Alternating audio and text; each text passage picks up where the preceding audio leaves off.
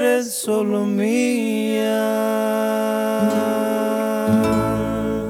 Gentili ascoltatori, benvenuti a questa nuova puntata di Latinoamericando, informazione, cultura e musica dell'America Latina. Siete alla puntata 772 di questa trasmissione che dal dicembre 2005 si occupa dell'altra sponda dell'Atlantico.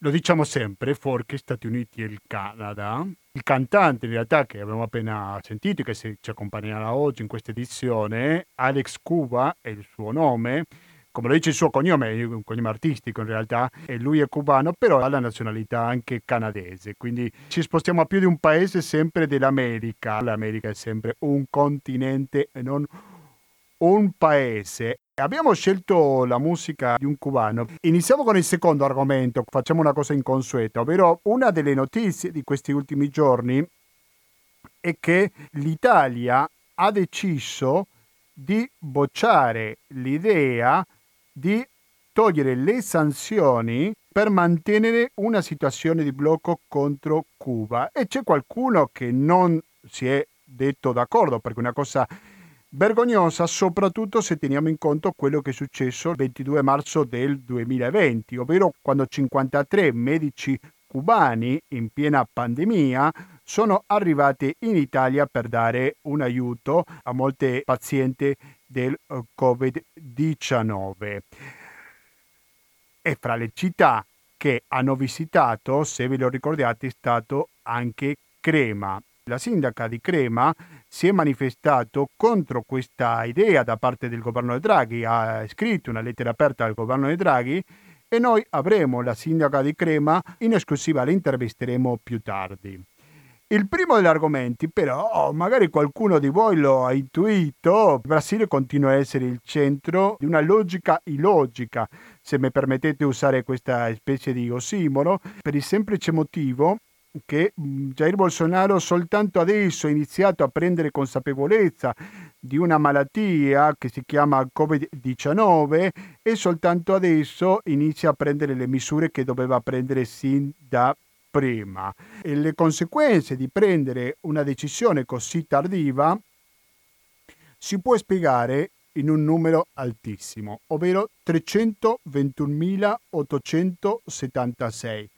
Cosa sono questi 321.866? Sono i decessi che si sono visti in Brasile da 13 mesi fino ad oggi. Questa tardiva decisione da parte di Jair Bolsonaro ha provocato un terremoto sia politico, ma soprattutto, lo dobbiamo aggiungere questa settimana, anche militari. Per questo si è dimesso martedì scorso il ministro della difesa brasiliano e poi anche i tre capi delle forze armate, ovvero quella dell'esercito, quella della forza aerea e quello della marina. Quindi vedete che un cambio radicale sicuramente per quanto riguarda le forze armate brasiliane, con le sue implicanze sicuramente anche dal punto di vista politico, ed è per questo che noi andremo al centro di una situazione già pessima in tutto il paese, ovvero perché dentro il Brasile, se c'è una città che è particolarmente colpita da questa pandemia, è São Paulo, e quindi noi ci collegheremo in diretta con la capitale economica del Brasile per capire la situazione epidemiologica, ma anche per capire la situazione politico e militare del Brasile. Diciamo che c'è molta carne sul fuoco e c'è molto da trattare per capire cosa sta succedendo in questo gigante dell'America Latina come lo è il Brasile. Dunque questi saranno i due argomenti che tratteremo oggi, quindi il Brasile da una parte e la reazione da parte di un sindaco italiano dinanzi all'atteggiamento dell'Italia nei confronti di Cuba. Sono i due argomenti che tratterà oggi questa edizione di Latinoamericando. In nessun momento sentirete pubblicità per il semplice motivo che abbiamo un conto corrente postale che è il 120 82 301 intestato a Cooperativa, Informazione e Cultura, via Antonio da Tempo numero 2, il CAP 35 131 Padova. Il RID bancario, il pago elettronico e il contributo con l'associazione Amici di Radio Cooperativa sono i metodi alternativi per aiutarci ad andare avanti. algo que nunca. Latinoamericando@gmail.com, ripeto, latinoamericando@gmail.com è la mail per comunicarsi con questa trasmissione che va in onda in diretta ogni giovedì dalle ore 19:10 e in replica il lunedì alle ore 16:25. Adesso sentiamo un altro brano di Alex Cuba, del suo CD Sublime, in questo caso Ciudad Hembra, La Habana. Quando torniamo saremo in collegamento, in diretta con Sao Paolo. Rimanete all'ascolto di Radio Cooperativa, torniamo fra poco. Ay, en La Habana y en cualquier lugar, quien se lleva por las apariencias, quien esconde toda la inocencia, quien no aprende a respetar más de lo que alguien te pueda decir. Solo júzgalo con tu experiencia, que mirar la vida sí te enseña que las luces al brillar están buscando el ojo que quiera alucinar. Hagámonos los tontos para irnos a jugar. Yeah, yeah, yeah, yeah. 19:28. Prima avevo detto, no, che facevamo il collegamento in diretta con San Paolo, però in realtà siamo molto vicino a San Paolo, nello stato di San Paolo, ma non è dentro il comune, per così dire, questa grandissima città. Paolo Manzo, buonasera e bentornato a Latinoamericando. Buonasera a te Gustavo, buonasera ai radioascoltatori. Allora correggimi, dove sei di preciso? Allora, io sono nel comune di San Sebastiano, e che poi è diviso in quelle che in Italia sarebbero le frazioni. E quindi sono a Camburisigno, che è un paesino di mare, dove chiaramente mi sono rifugiato anche per la pandemia e sono in isolamento, perché qui non si scherza, come tu ben sai. No, certamente. A quanto sei di San Paolo? Ma sono 2 ore e mezza di macchina, ecco. Fai 160-180 km. Ho capito. Paolo Manzo, per chi non dovessi conoscerlo, per i pochi ascoltatori di Latinoamericano che non conoscono ancora Paolo Manzo, è un giornalista freelance, lavora per tanti mezzi di informazione anche italiani. Prima ricordavo questa cifra di 321.086 decessi fino a ieri, perché ancora naturalmente, siccome sono 5 ore in meno, adesso in Brasile devono ancora uscire i numeri odierni, no? Però ecco, qual è la situazione pandemica? Molto difficile naturalmente, giusto? Ma la situazione pandemica è la peggiore possibile. Diciamo che da quando c'è stato il primo morto, oramai oltre un anno fa, non ci si era nemmeno lontanamente avvicinati a una media mobile settimanale, cioè la media dei morti giornaliera, calcolando gli ultimi 7 giorni, di quasi 3.000 morti, ecco, siamo 2.900 erotti, e non fa altro che aumentare da oltre un mese, e quindi la situazione sicuramente è la peggiore possibile per il Brasile. Tieni presente che negli ultimi 10 giorni un terzo dei morti a livello mondiale sono successi qua, diciamo, tra un terzo e un quarto, ecco. Quindi per un paese che ha il 3% della popolazione mondiale, avere quasi il 30% dei morti è qualcosa di grosso, e quindi sì, questa è la situazione numerica, freddamente numerica. No, però i numeri non mentono sicuramente. Paolo Manzo, e questa situazione pandemica ha avuto delle ripercussioni senza dubbio politiche, ma anche militare, a partire dalle dimissioni martedì scorso del ministro della difesa, che poi è seguito all'indomani, quindi ieri, le dimissioni delle 3 principali cariche delle forze armate, giusto? Sì, un fatto inedito. Allora, la situazione è molto complessa. Diciamo che Cosa ha fatto, dicono i media, no? Perché poi bisognerebbe essere una mosca per essere sul posto, però cosa avrebbe fatto arrabbiare il presidente Bolsonaro è che Azevedo e Silva, il ministro della difesa che tu citavi, che se n'è andato, che è stato fatto dimettere, aveva concesso un'intervista in cui diciamo che non era piaciuta a Bolsonaro. Fatto sta che il giorno in cui viene dimesso il ministro della difesa, un generale naturalmente, si riuniscono la sera i tre alti comandi di esercito, aeronautica e marina, senza invitare Bolsonaro, e il giorno dopo rassegnano le loro dimissioni in massa. A quel punto lì c'è stato un rimpasto, come chiamano qua una riforma politica, per cui poi Bolsonaro ha cambiato anche altri 5 ministri, tra cui 2 più importanti, quello degli esteri, Ernesto Araújo, e quello della giustizia.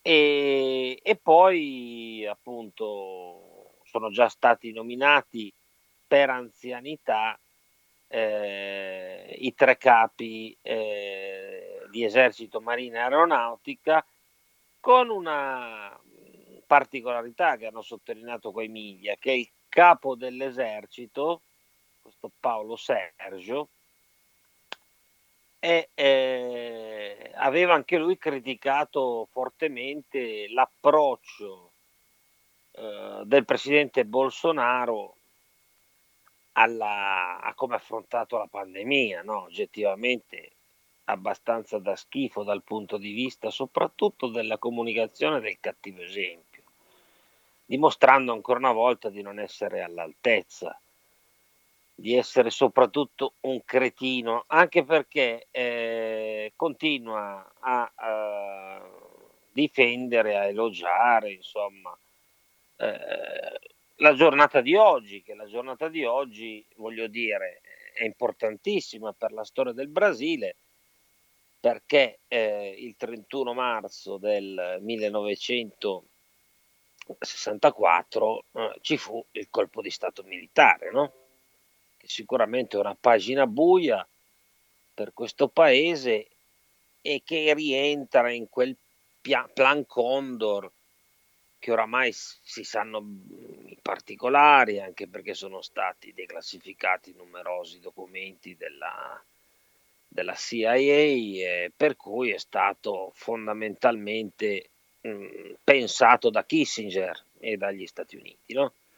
Per cui dopo il Brasile ci furono poi colpi di stato un po' in tutta la regione. Sì, beh, come ben dicevi te, Paolo Manzo, mi pare del 64, ieri si sono compiuti 57 anni, e poi in altre regioni sono venuti dopo, quindi è stato il calcio di inizio, se vogliamo. È stato il primo, ma il Brasile, certo, ma il Brasile è il paese più importante, cioè è il paese più importante perché dopo il trattato di Tordesillas, con cui divisero in due qualche secolo fa, divisero in due il Sud America, la parte ispanohablante, della quale tu sei un illustre esponente, si frammentò poi in 30, in una trentina di stati, no? Se vai a includere anche Cuba e i Caraibi, forse anche di più, mentre la parte lusitana portoghese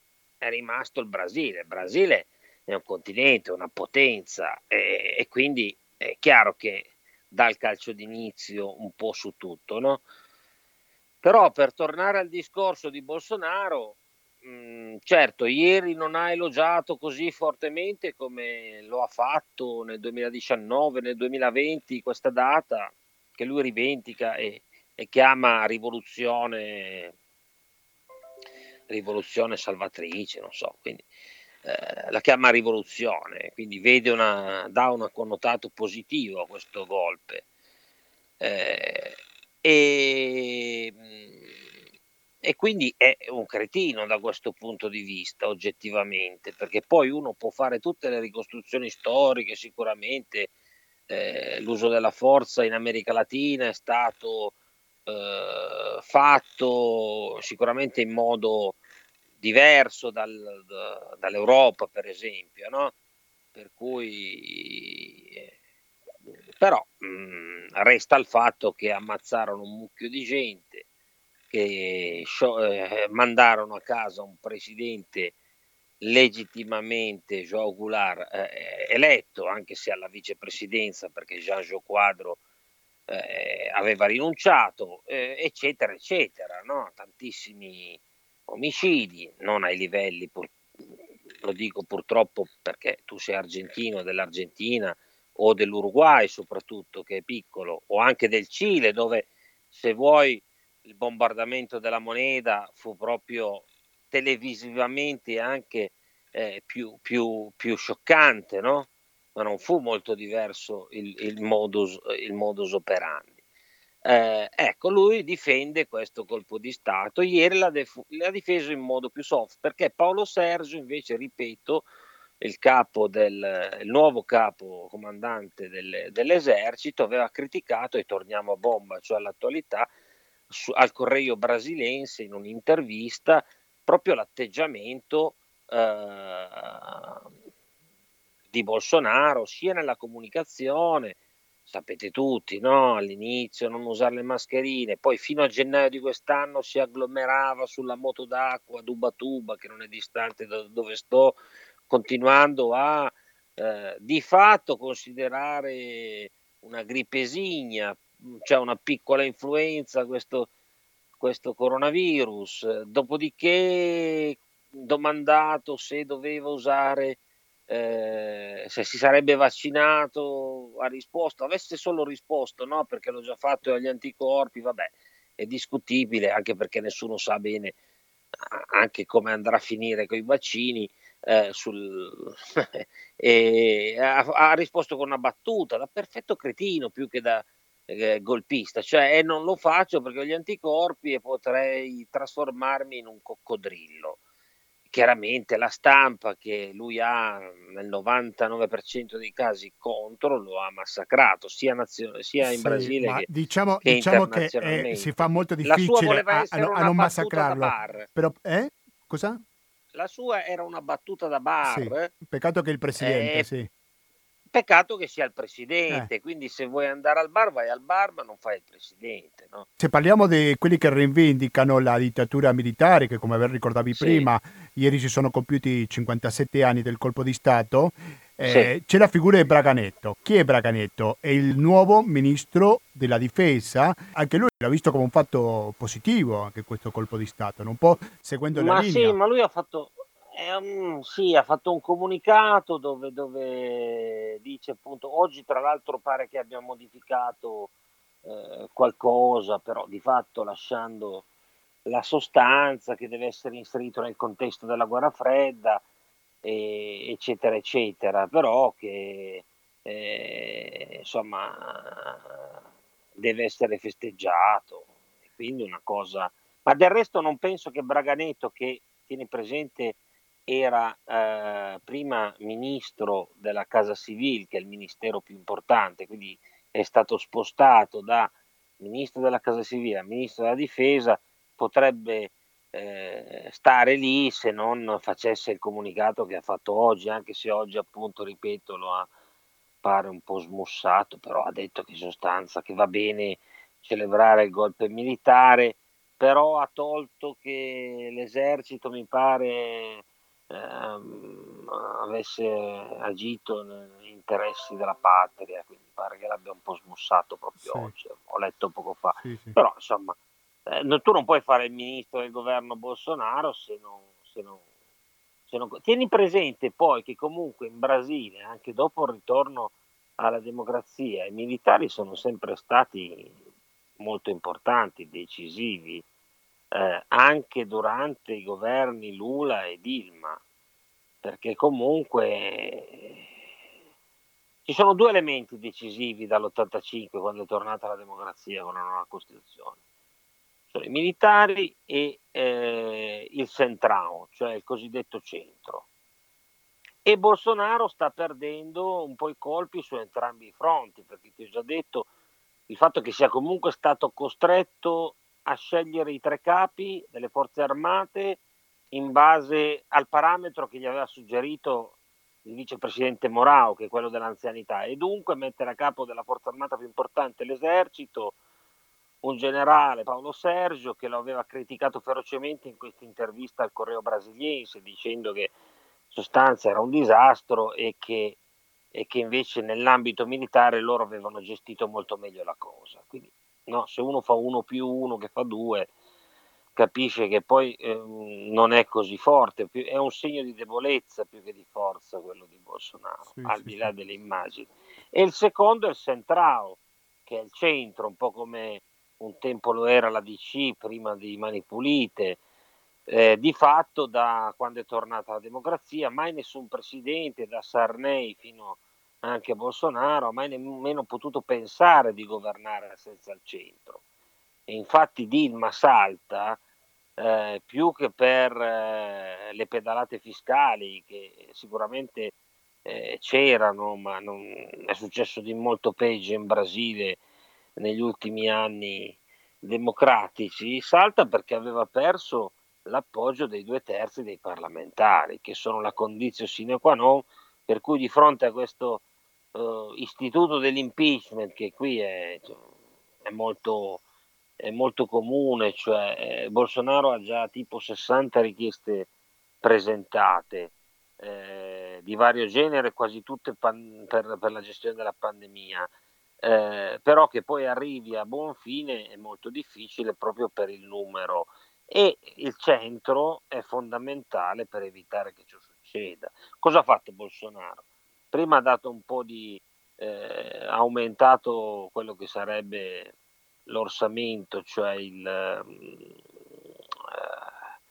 come si chiama in italiano, non mi viene la parola, il bilancio dello Stato, la finanziaria, distribuendo un po' di soldi ai parlamentari, che tra l'altro oggi ci sono aumentati i rimborsi sanitari del 170%, no? Mentre il paese ha la fame e i poveri riceveranno un sussidio di appena 250 reais a partire dal 6 aprile. E poi ha fatto questo rimpasto ministeriale per soddisfare le richieste del centro. Volevo chiederti appunto su quello, Paolo Manzo, che si trova in Brasile, siete all'ascolto del Latinoamericando. Dunque, i militari si sono dimessi? O sono stati costretti a dimettersi? No, si sono dimessi. Ma no, si sono dimessi in segno di protesta. Quindi non è che lui li ha cacciati, diciamo. Ma lui non ha il potere di cacciare nessuno. Come fa a cacciarli? Si sono dimessi in segno di protesta perché lui ha dimesso il ministro della difesa, che era, ti spiego, la cinghia di trasmissione, cioè chi gestiva i rapporti tanto col Parlamento che con la Corte Suprema, perché è stato consigliere di Diastofoli, molto vicino al PT, e uno degli 11 ministri del Supremo. Quindi Azevedo e Silva, il ministro della difesa che è stato dimesso, nel momento in cui viene dimesso Azevedo e Silva per protesta, si dimettono i vertici militari, capisci? Quindi in realtà secondo me è un segno di... Lui ha tentato anche di mettere un parlamentare che ha cercato di far passare un decreto per cui dava poteri straordinari in emergenza pandemica al presidente, ma in realtà io la vedo così, però i fatti sono andati così, si sono dimessi, non sono stati fatti dimettere, si sono riuniti la sera dopo che era stato silurato il ministro della difesa Azevedo e Silva. La cosa più importante dei sei ministri è questa. Araújo era nell'area, poi se vuoi parliamo anche del ministro degli esteri, e poi Bolsonaro, visto che poco prima Mourão ha dato tutte le agenzie che sarebbe stato scelto il principio dell'anzianità seguito paro paro, a tal punto che il capo dell'esercito nuovo, ti dico, lo ha criticato ferocemente non più tardi di una settimana fa. Questa è la realtà. Sì, certamente. Allora, prima di salutarci, Paolo Manzo, vorrei chiederti per un altro ministro che sicuramente in questo periodo particolare ha un'importanza rilevante, come quello della salute. Stiamo parlando di Marcelo Queiroga, cardiologo. Può marcare un po' il passo della pandemia? Possiamo essere un po' meno pessimisti a partire di questo cambio nel ministero? Ma io ti dico, prima c'era Pasuello, il quarto ministro Queiroga. Quarto ministro da che è iniziata la pandemia. Sì. Da che è iniziata la pandemia, prima avevamo Mandetta, che sarà un forte candidato nel 2022 alle presidenziali, poi abbiamo avuto Tesche, che poverino è rimasto un mese e non era proprio... si è tolto subito. Poi è arrivato Pasuello, il generale, anche lui, anche se è ritirato, cioè in aspettativa, insomma, e poi adesso è arrivato Marcelo Queiroga, questo chirurgo, che sicuramente è stato messo lì per migliorare un po' la comunicazione con i media. Prego. Quindi Queiroga è stato messo lì per innanzitutto migliorare un po' i rapporti, cercare di migliorare un po' i rapporti con i mass media, perché oggettivamente la gestione pandemica è stata un disastro, nel senso che dal punto di vista del coordinamento Bolsonaro ha sottostimato tantissimo, e quindi appena una settimana fa ha creato un comitato tra i tre poteri, l'esecutivo, il giudiziario, ha tentato almeno di fare questa cosa qua, e il Parlamento per il Covid, cioè l'ha fatto un anno dopo, quando abbiamo una media mobile di quasi 3.000 morti al giorno, quindi insomma. Anche di più. Allora, abbiamo ricevuto una telefonata. Pronta la cooperativa? Nick. Sì, buongiorno, in diretta, con chi parlo? Noi siamo nati qua per essere liberi tutti. Sì. Cosa vuol dire la parola indigeni? Cosa vuol dire la parola indigena? Indigeni. Chi ha trasformato e spostato dall'Europa hanno invaso 7 continenti e non gli bastano ancora le cose. Come mai? Cosa manca in questa terra? Per fortuna o per disgrazia nasco in Argentina, nasco in Brasile, Perù e dappertutto, no? Che male ho fatto io. Mi ricorda il suo nome, per favore? Nick, Nervesa della Basaglia, Recca. Grazie Nick, un saluto. Allora, 40 colpi di Stato, nessuno non parla. Cosa vuol dire parola spagnolo, inglese, tedesco, portoghese? Perché andiamo nelle terre di altri? Ok, grazie Nick, un saluto. No, scusa, che... La devo salutare, no. Abbiamo capito il pensiero del nostro ascoltatore. Va bene, io ti ringrazio veramente tanto, Paolo Manzo, che dal Brasile ci ha dato questo panorama magari preoccupato come non potrebbe essere altrimenti. A che ora escono le nuove cifre sui decessi oggi, Paolo? Ma di solito escono verso le 6, tra le 6 e le 8, diciamo le 6 del pomeriggio già sia brasiliano, un quadro quasi completo. Quindi, brasiliano. Dopo le 23 italiane. Sì. Ieri sono stati 3.000 e... Ieri sono stati 3.890. 3.890. Media, quello che conta, anche in Italia, dappertutto, è la media, visto che nei weekend c'è sempre un calo fisiologico perché non vengono trasmessi i dati. E questo l'abbiamo capito sia qui che lì, credo. Quello che conta è la media degli ultimi 7 giorni, nel senso che calcoli... e qual è la media? E siamo a 2981, quindi siamo sui 3000 morti, quasi 3000 morti in media sì, però saranno superati perché il trend, cioè non si capisce quando si arriverà al picco.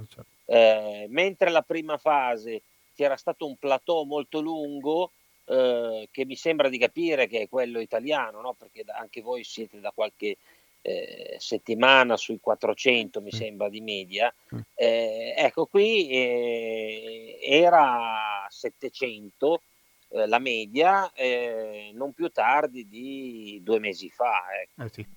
E adesso siamo a 3000 e continua ad aumentare, soprattutto marzo è stata una cosa sono morte 100.000 persone, capisci, quasi. Sì, no, terribile, terribile. Ok, terribile. Paolo, ti ringrazio moltissimo per questo collegamento e buon lavoro. Ma grazie a voi, grazie. Ciao carissimo, ciao. Stammi bene. Ciao. Adesso continuate l'ascolto di Radio Cooperativa, faremo il collegamento più vicino del Brasile. Andiamo a Crema per parlare con la sindaca di questa città, che ha qualcosa a raccontare a proposito della reazione italiana dinanzi al bloccheo contro Cuba. Voz de Corazone si chiama il nuovo brano che sentiamo di Alex Cuba, sempre del suo CD Sublime.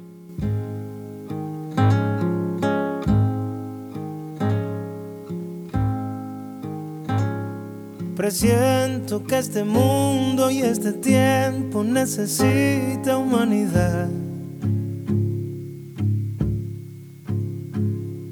que habita en las luces de los sueños, del amor y la verdad.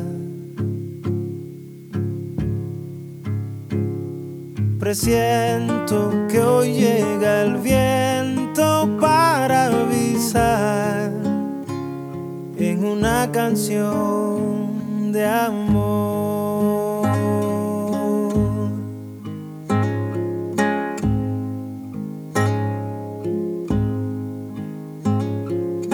Volevo far finire di ascoltare Alex Cuba con il suo brano Voz de Corazones. Allora, ho detto Alex Cuba, origine, per questo il suo nome artistico, cubano. E di Cuba si è parlato negli ultimi giorni perché l'Italia ha rifiutato la possibilità di togliere le sanzioni contro l'isola caraibica. Era una risoluzione presentata al Consiglio per i diritti umani delle Nazioni Unite, e questo caso sicuramente ha indignato più di uno. Ha indignato più di uno perché Cuba è stato il paese che prima si è solidarizzato con l'Italia quando questa pandemia ebbe inizio 13 mesi fa, soprattutto per certe città della Lombardia, dove sono arrivati 53 medici della Brigata Internazionale. Una di queste persone è la sindaca di Crema, Stefania Bonaldi, che ha inviato una lettera al presidente del Consiglio, Mario Draghi, premiando le sue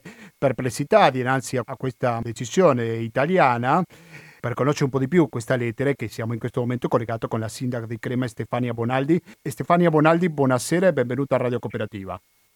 Buonasera a voi, a tutti i radioascoltatori e le radioascoltatrici. Grazie mille per la sua disponibilità. Stefania Bonaldi, vuole riassumerci la motivazione per la quale lei ha scritto questa lettera al presidente Draghi? Molto volentieri. Intanto una puntualizzazione: come lei ha detto bene, si discuteva al Consiglio per i diritti umani delle Nazioni Unite una risoluzione che condannava gli effetti negativi che le sanzioni economiche unilaterali hanno sui diritti umani. Quindi non era citata espressamente Cuba. Diciamo che questa risoluzione era generale e riguardava tutti quei casi in cui ci sono delle sanzioni economiche unilaterali. Chiaramente una sanzione economica unilaterale è anche quella che su Cuba incombe dai tempi di Kennedy, tanto per intenderci. Ovviamente quindi questa cosa ha fatto molto clamore, ne hanno parlato diversi giornali, alcuni un po' erroneamente hanno detto l'Italia ha votato contro, ha votato per non togliere l'embargo a Cuba. Non era esattamente così, perché il pronunciamento era più generale, e comunque era una risoluzione bellissima, dignitosissima e piena di diritti, e riguarda anche Cuba. Cosa ho fatto? Siccome, come lei ha ben ricordato, la mia città un anno fa ha ospitato 53 medici e infermieri cubani che sono arrivati in aiuto dopo pochi giorni dalla richiesta del ministro Speranza per venire a lavorare in un ospedale da campo che ha soccorso le cittadine e i cittadini della mia città, del mio territorio, perché eravamo sotto i colpi della prima ondata della pandemia, che qui è stata molto pesante.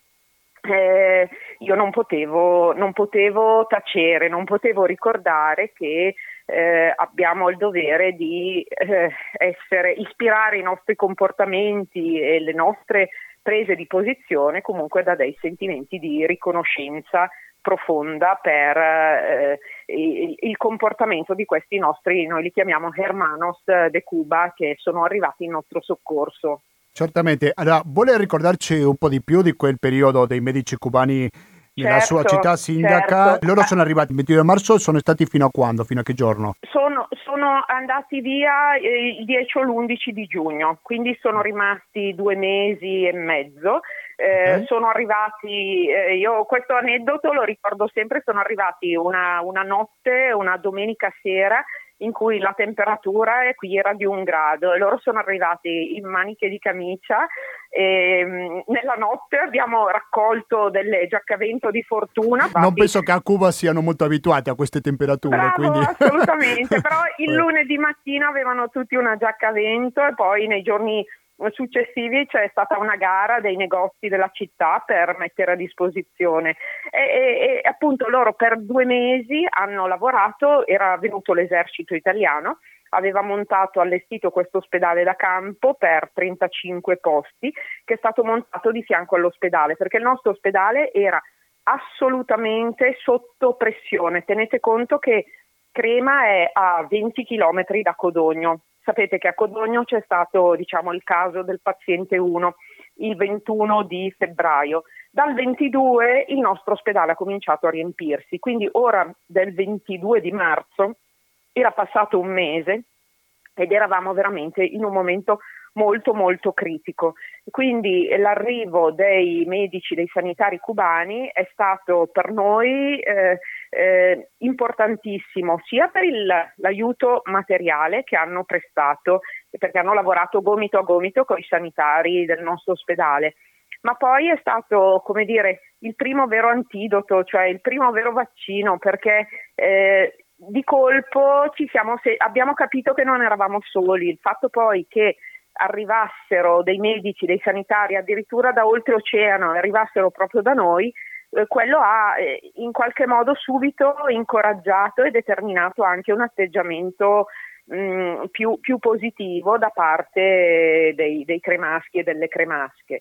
Loro si sono impegnati tantissimo nell'ospedale, quando la pressione sull'ospedale è diminuita avevano un po' meno lavoro, allora sono venuti da me a dire ma noi abbiamo anche altro da fare, chiedevano di andare sul territorio, anche perché abbiamo scoperto che a Cuba la medicina è una medicina che ha una dimensione fortemente territoriale. Io nella lettera al presidente Draghi ho scritto: a Cuba la medicina si fa casa per casa, ma non è un modo di dire, è proprio così, cioè c'è una cultura della sanità che fa sì che ci sia un altissimo numero di sanitari, un rapporto medico-abitante molto basso e quindi i medici, i sanitari si recano a casa delle persone. E devo dire che anche questa è una dimensione che abbiamo scoperto essere invece molto manchevole nel nostro paese, molto in Lombardia, dove la sanità territoriale quasi non esiste. E d'altro canto io vi invito a considerare che a Cuba, circa 11 milioni di abitanti, ci sono stati 400 morti di Covid.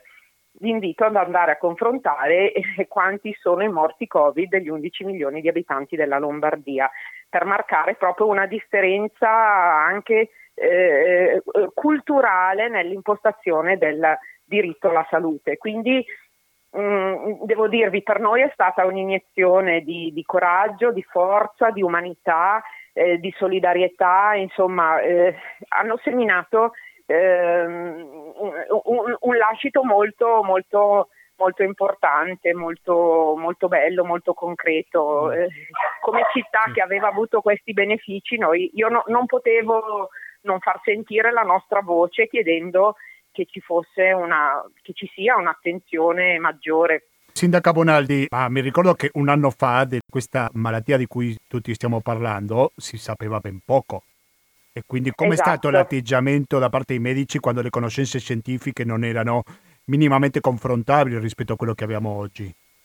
Sì, ma allora loro, devo dire, sono arrivati, avevano le loro regole, intanto facevano tra di loro comunque una vita comunitaria, avevano le loro regole e si sono ovviamente attenuti e usavano le mascherine, i dispositivi, però fra di loro non c'è stato mezzo contagio, ecco, quindi erano molto, molto accorti. Poi diciamo si sono anche molto adattati, c'è stata un po' una reciproca contaminazione anche con i sanitari italiani, ad esempio loro non avevano conoscenza di alcuni degli strumenti che venivano utilizzati qui, però al contempo avevano un approccio, come dire, estremamente orientato all'attenzione alle persone, ecco, quindi io non sono un medico, faccio fatica a dire dal punto di vista un po' tecnico quale fosse il loro approccio.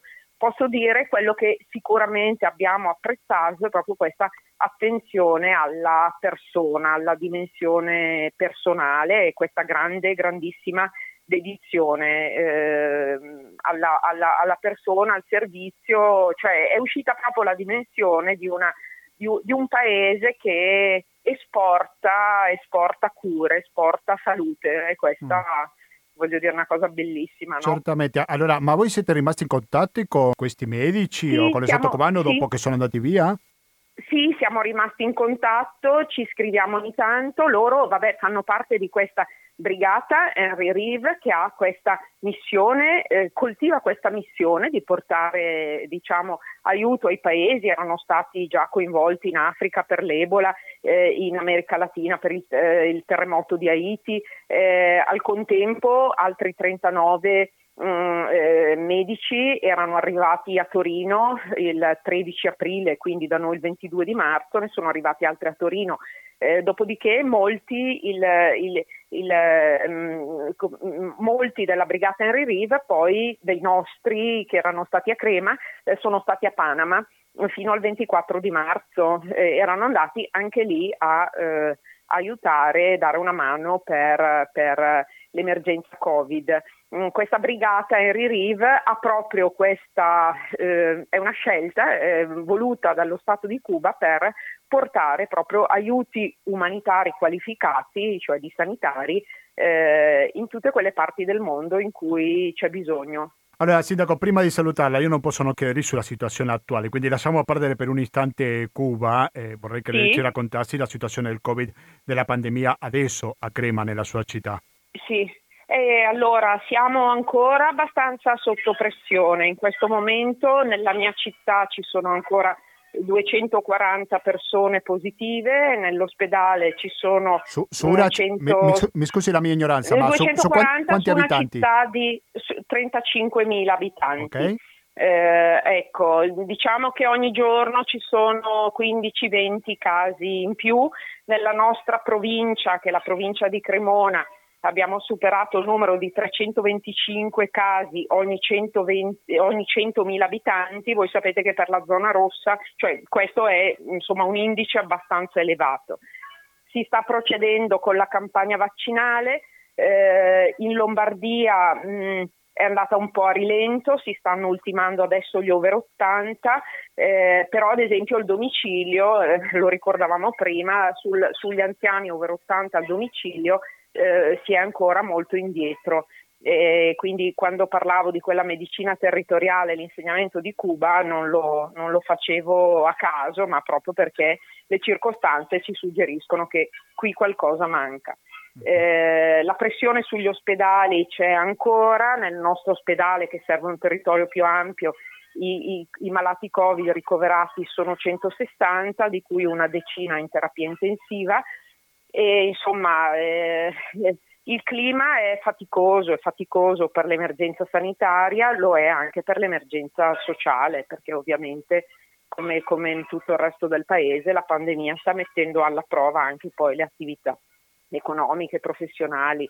Contiamo davvero che il vaccino, la vaccinazione possa ingranare una marcia in più, sembra che sia così, c'è un nuovo piano vaccinale che parte da domani e ci auguriamo insomma che si riesca a recuperare quanto più possibile e si riesca a arrivare all'estate con una campagna vaccinale ormai in grado di darci quella benedetta immunità di gregge che stiamo attendendo tutti. Benissimo, io ringrazio veramente tanto la sindaca di Crema, Stefania Bonaldi, per la sua disponibilità con Radio Cooperativa e naturalmente gli faccio un grosso in bocca al lupo per i suoi cittadini anche. Okay? Grazie, buone cose anche a voi, grazie mille. Grazie mille, arrivederci, era la sindaca Stefania Bonaldi. Allora, cari ascoltatori, sono le 20:12. Cosa vuol dire questo? Vuol dire che ci dobbiamo salutare perché dobbiamo dare spazio naturalmente alle prossime trasmissioni di Radio Cooperativa.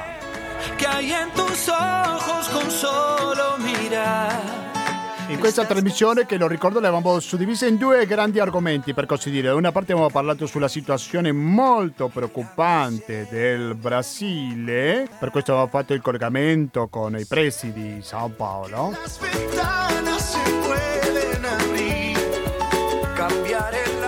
E poi, lo dico perché si è appena sintonizzato, abbiamo fatto il collegamento con la città di Crema per parlare con la sua sindaca, per il semplice motivo che si sono opposti, no, a questa decisione da parte opposizione da parte del governo italiano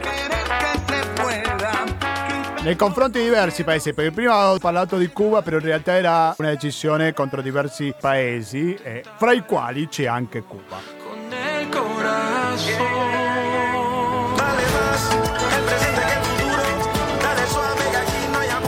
latinoamericando@gmail.com, ripeto, latinoamericando@gmail.com è la mail per comunicarsi con il sottoscritto, per dire le cose che sono piaciute di più o di meno. Sempre aspettiamo i vostri commenti, i vostri messaggi. E assim será, e a vida muda, mudará. Stiamo concludendo con la puntata 772 di questa trasmissione, che la trovate anche su Facebook. Per esempio, chi ha messo mi piace su Latinoamericando sapeva di cosa parlavamo oggi in trasmissione.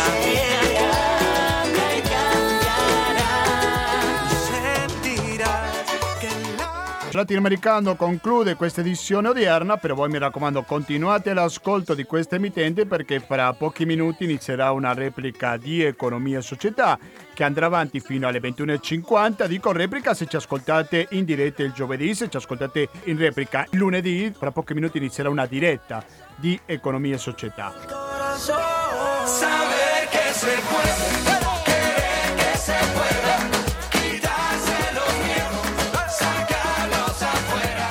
Invece ci ascoltate in diretta il giovedì dalle 22 fino alla 00:30, sarà il momento di ascoltare Internotte.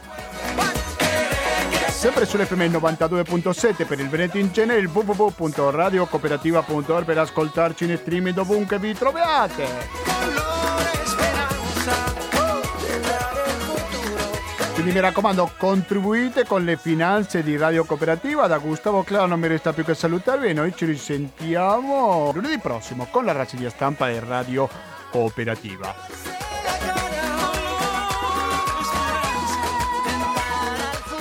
Quindi basta, grazie e alla prossima.